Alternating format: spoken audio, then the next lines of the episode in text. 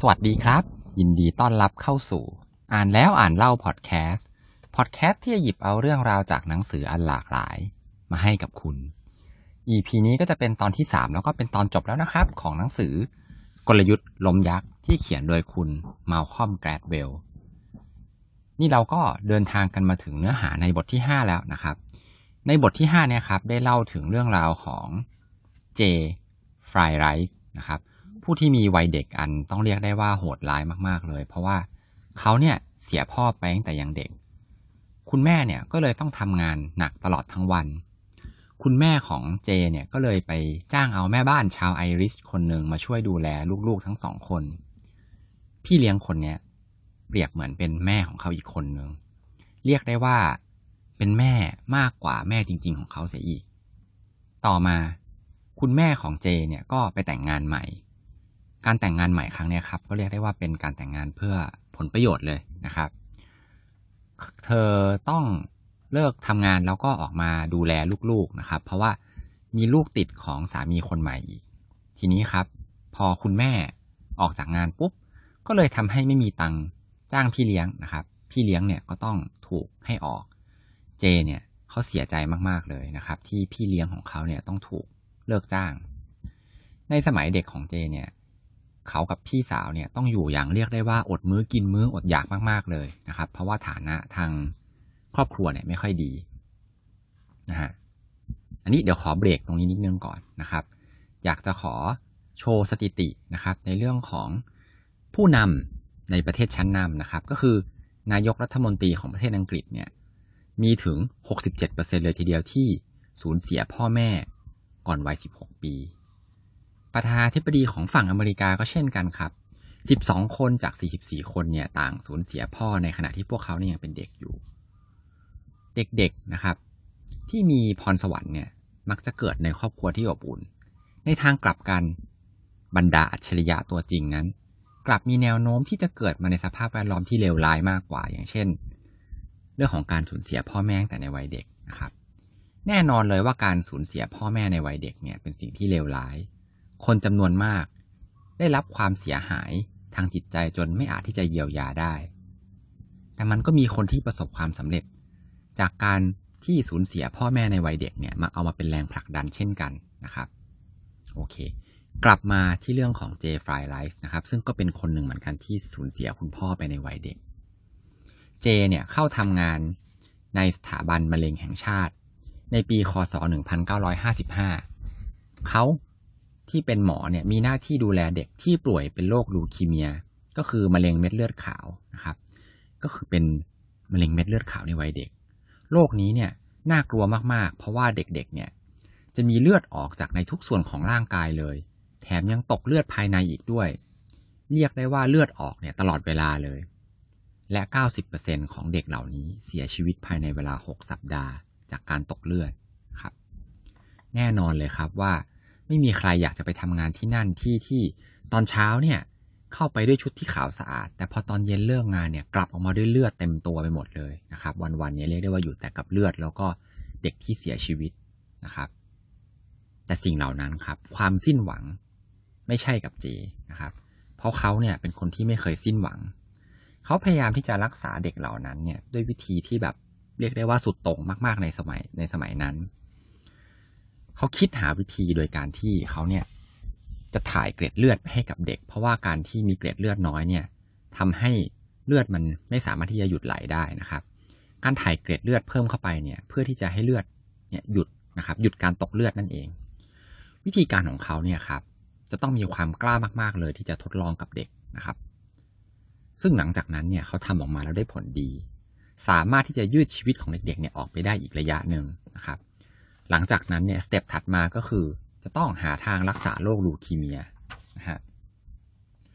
เจครับเขาได้ใช้วิธีการที่เรียกว่าการให้ยาแบบค็อกเทลยา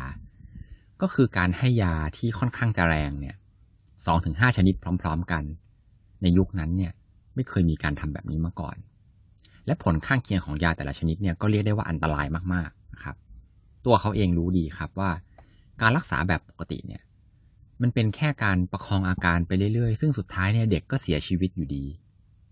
แต่แล้วการกระทำของเขาที่เลือกทำแบบสุดต่งเนี่ย มันก็เรียกได้ว่าเป็นการคล้ายกับการกรอกยาพิษให้กับเด็กๆเนี่ยเลยทีเดียว เพราะว่าอย่างที่บอกว่าผลข้างเคียงเนี่ยมันร้ายแรงมากๆ แล้วก็ไม่มีแพทย์คนไหนที่เขาทำกันนะครับ แน่นอนแทบจะไม่มีใครเลยที่เห็นด้วยกับเจ แล้วเขาเนี่ยทนกับสภาพสิ่งเหล่านั้นได้อย่างไรที่แบบไม่มีใครเห็นด้วยเลยมีแต่คน พูดเหมือนทำนองว่าเขาเนี่ยต้องการจะฆ่าเด็กนะครับ กรอกยาพิษให้กับเด็ก เหตุผลก็คือตัวของเจเนี่ย เคยผ่านประสบการณ์อันเลวร้ายกว่านี้มาแล้วในวัยเด็กนั่นเองครับ ปัจจุบันมะเร็งชนิดนี้เนี่ยรักษาได้แล้ว ความพยายามของเจไฟไรส์เนี่ย ก็คือส่วนหนึ่งที่เป็นส่วนสำคัญอย่างยิ่งเลยนะครับ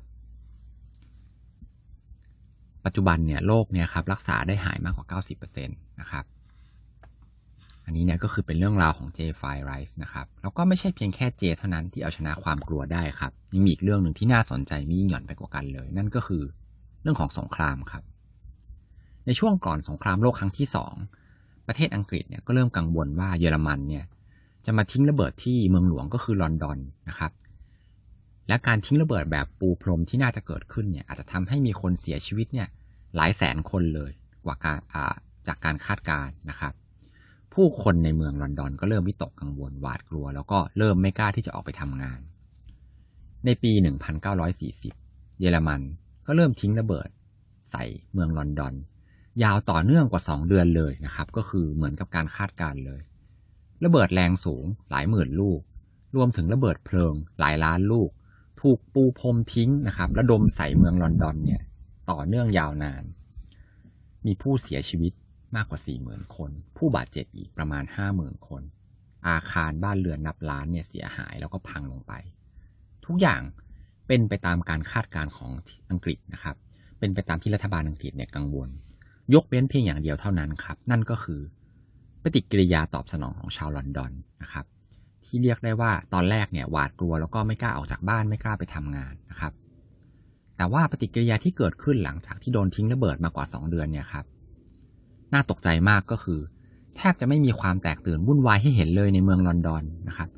แถมยังไม่มีใครเนี่ยย้ายเมืองหนีด้วยจากตอนแรกที่คาดการว่าน่าจะมีคนเนี่ยอพยพกันอย่างวุ่นวายเลยนะครับ ขนาดว่าตอนที่จะทิ้งระเบิดเนี่ยถูกทิ้งระเบิดเนี่ยครับมีเสียงหวอเตือนภัยดังขึ้น เด็กๆ เนี่ย ก็ยังคงวิ่งเล่นอยู่ตามถนนเหมือนเดิม คนที่กำลังซื้อขายของกันอยู่เนี่ยก็ยังต่อรองราคากันอยู่อย่างดุเด็ดเผ็ดมันเลยนะครับ เรียกได้ว่าแทบจะไม่มีใคร สนใจมองขึ้นไปบนท้องฟ้าที่กำลังมีเครื่องบินเนี่ยกำลังจะมาทิ้งระเบิดเลยครับน่าแปลกมากใช่ไหมครับ นั่นเนี่ยก็เพราะว่าการถูกทิ้งระเบิดมาอย่างยาวนานเนี่ย เปลี่ยนความกลัวให้กลายเป็นความเพิกเฉย เหตุการณ์นี้เกิดขึ้นได้อย่างไรนะครับ ก็ได้มีการวิเคราะห์กันครับว่า ประชาชนนะครับ ชาวลอนดอนเนี่ย หลังจากการที่ถูกทิ้งระเบิดมายาวนานเนี่ย ถูกแบ่งออกเป็นสามกลุ่มครับ กลุ่มแรกก็คือคนที่เสียชีวิตไปแล้ว นะครับ ก็คืออันนี้ตายแล้วก็คือตายไปนะครับ ไม่ได้สร้างความหวาดกลัวอะไรอีกแล้ว เพราะว่าเสียชีวิตไปแล้วพูดไม่ได้ กลุ่มที่สองครับก็คือกลุ่มที่เฉียดตายก็คือแบบอยู่ใกล้เหตุการณ์มากๆ หรือว่ารอดพ้นไม่ได้อย่างบุดวิดนะครับ หรือว่ามีอาการบาดเจ็บจากระเบิดนะครับ กลุ่มนี้ครับจะจิตใจบอบช้ำนะครับแล้วก็ช็อกมากนะครับ กลุ่มที่สามครับกลุ่มที่ห่างไกลความตายนะครับ กลุ่มนี้คือกลุ่มที่น่าสนใจที่สุดครับ ก็คือ กลุ่มนี้ครับเจอเหตุการณ์เดิมๆซ้ำๆกันสองสามครั้งนะครับ ก็คืออาจจะเห็นระเบิดเนี่ยตกลงมา ในขอบเขตที่สายตาเนี่ยมองเห็นได้แต่ว่าไกลมากก็คือไม่ได้รับบาดเจ็บอะไรเลยนะครับพอเจอแบบนี้สองถึงสามครั้งเนี่ยเขาก็มีความเชื่อขึ้นมาครับว่าชีวิตเขาเนี่ยเป็นอมตะเขาไม่มีทางถูกฆ่าโดยการทิ้งระเบิดหรอกนะครับ อันนี้มันเกิดขึ้นเองนะครับ ฟังดูแล้วมันอาจจะดูแบบไม่เมคเซนเท่าไหร่นะครับ ทีนี้เรามาดูสถิติกันครับ กลุ่มที่เป็นกลุ่มแรกก็คือกลุ่มที่เสียชีวิตไปเลยเนี่ยครับก็คือมีสี่หมื่นคนนะครับ กลุ่มที่สองนะครับที่บาดเจ็บนะครับจากการโดนทิ้งระเบิดเนี่ยมีห้าหมื่นคนนะครับแต่ประชากรของเมืองลอนดอนณเวลานั้นเนี่ยทั้งหมดทั้งมวลแล้วเนี่ยมีกว่าแปดล้านคนนะครับ ก็เรียกได้ว่ามีกลุ่มที่สามนะครับกลุ่มที่คิดว่าตัวเองเป็นอมตะเนี่ยน่าจะราวๆสี่ถึงห้าล้านคนเลยทีเดียวนะครับโอ้โหก็แบบเกินเท่าไหร่เอ่ย ประมาณหกสิบเปอร์เซ็นตนะครับหกสิบถึงเจ็ดสิบเปอร์เซ็นเลยทีเดียวนะครับ นี่เองครับทำให้ในภาพรวมแล้วเนี่ย ประชาชนของเมืองลอนดอนเนี่ยดูแล้วทำไมแบบ ไม่ได้หวาดกลัวอะไรเลยกับการที่ถูกปูพรมทิ้งระเบิดนะครับ ก็เรียกได้ว่ากลยุทธ์การทิ้งระเบิดของเยอรมันเนี่ย มันไม่ได้ไปสั่นคลอน ความหวาดกลัวนะครับ ของประเทศอังกฤษแล้วก็ประชาชนในเมืองลอนดอนเนี่ยมากอย่างที่คิดไว้แล้วก็ที่ลงทุนในการทิ้งระเบิดกว่า 2 เดือนนะครับ เนี่ยก็เป็นเรื่องราวที่น่าสนใจมากๆนะครับ เกี่ยวกับเรื่องของความหวาดกลัวนะครับ ในบทถัดมาครับพูดถึงเรื่องของภาพถ่ายหนึ่งใบ ที่นำมาซึ่งชัยชนะครับ คุณผู้ฟังเคยได้ยินเรื่องราวการประท้วงของมาร์ตินลูเทอร์คิงจูเนียร์บ้างไหมครับ คิดว่าแทบทุกคนน่าจะเคยได้ยินนะครับ เป็นมาร์ตินลูเทอร์คิงจูเนียร์เนี่ยก็คือเป็นนักประท้วงนะครับ ประท้วงในเรื่องของความเท่าเทียมกันในเรื่องของการเหยียดผิวในประเทศอเมริกานะครับ ในหนังสือเนี่ยครับเขาเริ่มต้นเล่าโดยการที่โชว์รูปรูปหนึ่งที่สร้างอิมแพกอย่างมากมายมหาศาลเลย ในรูปเนี่ยครับ เป็นเด็กหนุ่มคนหนึ่งผิวดำที่ยืนอย่างสงบนิ่ง ในขณะที่มีสุนัขตำรวจนะครับ เยอรมันเชฟเพิร์ดของกำลังกระโจนเหมือนจะเข้าไปขย่ำเขา แต่ว่าตัวของเด็กหนุ่มคนนี้ยืนนิ่งๆ หน้านิ่งๆ เหมือนกับ รอให้สุนัขเนี่ยมากัดมาขย่ำนะครับ อันเนี้ย เป็นภาพเหตุการณ์ที่เกิดขึ้นในการประท้วงนะครับ ก็เลยแบบรูปเนี้ยพอถูกตีพิมพ์ออกไปในหนังสือพิมพ์นะครับ ก็แบบสร้างอิมแพกอย่างมหาศาลเลยทำให้กระบวนการในการประท้วงเนี่ยเหมือนกับเรียกได้ว่าถูกจุดติดขึ้นมา แล้วก็มีคนเนี่ยแบบให้ความสนใจมากๆนะครับ เรียกได้ว่ารูปเนี้ยสร้างอิมแพกอย่างมหาศาลเลยนะครับ ภาพเนี่ยมันเหมือนกับจะบอกว่าอะเข้ามากัดฉันเลยฉันอยู่ที่นี่แล้วนะครับ อะไรประมาณนี้ ณเวลานั้นเนี่ยมาร์ตินลูเทอร์คิงจูเนียร์เนี่ยกำลังประท้วงในเรื่องของกฎหมาย แล้วก็นโยบายเรื่องของการแบ่งแยกสีผิวนะครับ ฝั่งของคิงเนี่ยเรียกได้ว่าเสียเปรียบเต็มๆเลย เพราะว่าไม่ค่อยมีคนออกมาประท้วงเท่าไหร่นะครับ มือขวาของคิงนะครับชื่อว่าคุณวอลเกอร์นะครับคุณวอลเกอร์เนี่ยเป็นนักเทศน์แล้วก็เป็นนักก่อความวุ่นวายตัวยงเลย เรียกได้ว่าเป็นจอมเจ้าเล่ห์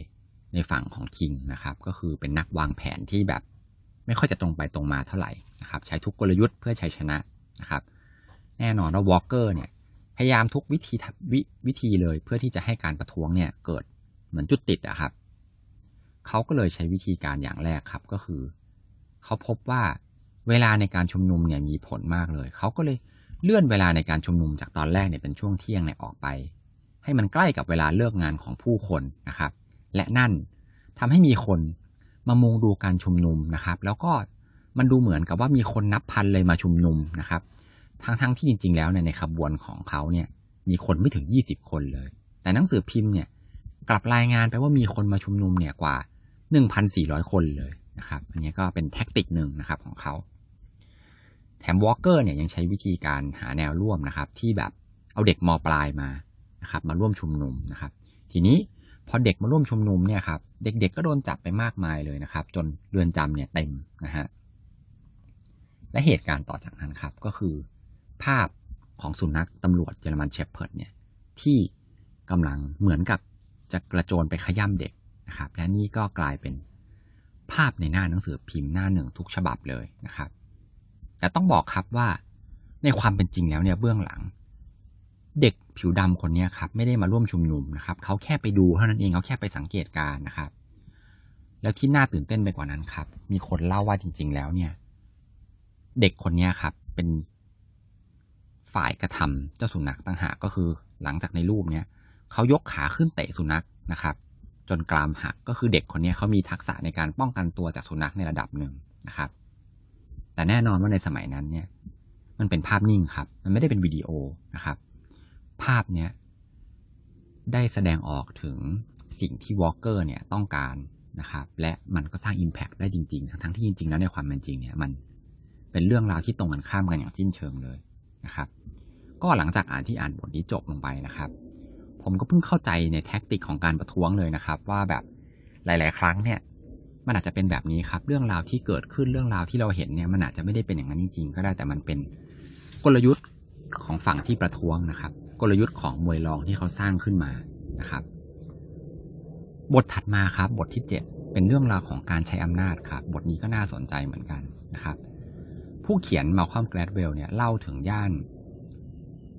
บราวส์วิลล์นะครับ ที่อยู่ในเขตบรุกลินในมหานครนิวยอร์กนะครับย่านบราวส์วิลล์เนี่ยเป็นชุมชนที่แร้นแค้นที่สุดแห่งหนึ่งเลยนะครับ แล้วก็เป็นมายาวนานกว่าร้อยปี แน่นอนเลยด้วยความยากจนเนี่ยก็เลยทำให้มีอาชญากรรมเนี่ยมากมายนะครับ ในปีคศ 2003 ครับ มีตำรวจที่ชื่อว่าโจแอนเจฟฟี่เธอเนี่ยได้รับแต่งตั้งให้เป็นหัวหน้าสำนักงาน ในย่านของบราวน์วิลล์เจฟฟี่เนี่ยครับได้ตัดสินใจใช้แนวทางใหม่ในการแก้ปัญหาอาชญากรรมที่เกิดขึ้นมากมาย ก็คือเธอเนี่ยเริ่มเก็บข้อมูลในเรื่องของการจับคุมนักโทษนะครับ ผู้ที่ก่ออาชญากรรมในย่านนั้น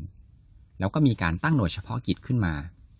ให้มีการติดต่อกับเด็กทุกคนในรายชื่อที่ทำการเก็บข้อมูลมานะครับ ที่แบบเคยก่ออาชญากรรมเด็ก ๆ วัยรุ่นนะครับ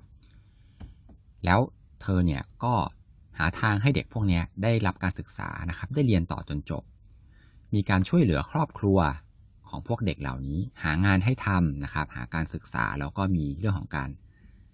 รักษาพยาบาลด้วยนะครับ โครงการโครงการนี้มีชื่อว่า j r i p นะครับ เธอเนี่ย เก็บข้อมูลแทบทุกอย่างเลย นอกจากจะเป็นเด็กที่มีประวัติในการก่ออาชญากรรมนะครับ ก็ได้มีการเก็บข้อมูลของเพื่อนๆ ว่าเด็กพวกนี้สนิทกับใครที่โรงเรียนนะครับ วันไหนไปเรียนวันไหนโดดเรียนนะครับ เธอเนี่ยตั้งใจนะครับในการเลือกเจ้าหน้าที่ในโครงการนี้อย่างมากเลยนะครับ ว่าเจ้าหน้าที่ตำรวจที่มาทำโครงการนี้ต้องเป็นคนที่รักเด็ก แล้วก็ที่สำคัญต้องไม่มองเด็กในแง่ลบนะครับ จ้าหน้าที่ที่มาอยู่ในโครงการนี้จะต้องมีความมุ่งมั่นในการช่วยเหลือเด็ก ที่ออกไปนอกลู่นอกทาง ให้กลับมาอยู่ในเส้นทางชีวิตที่ถูกต้อง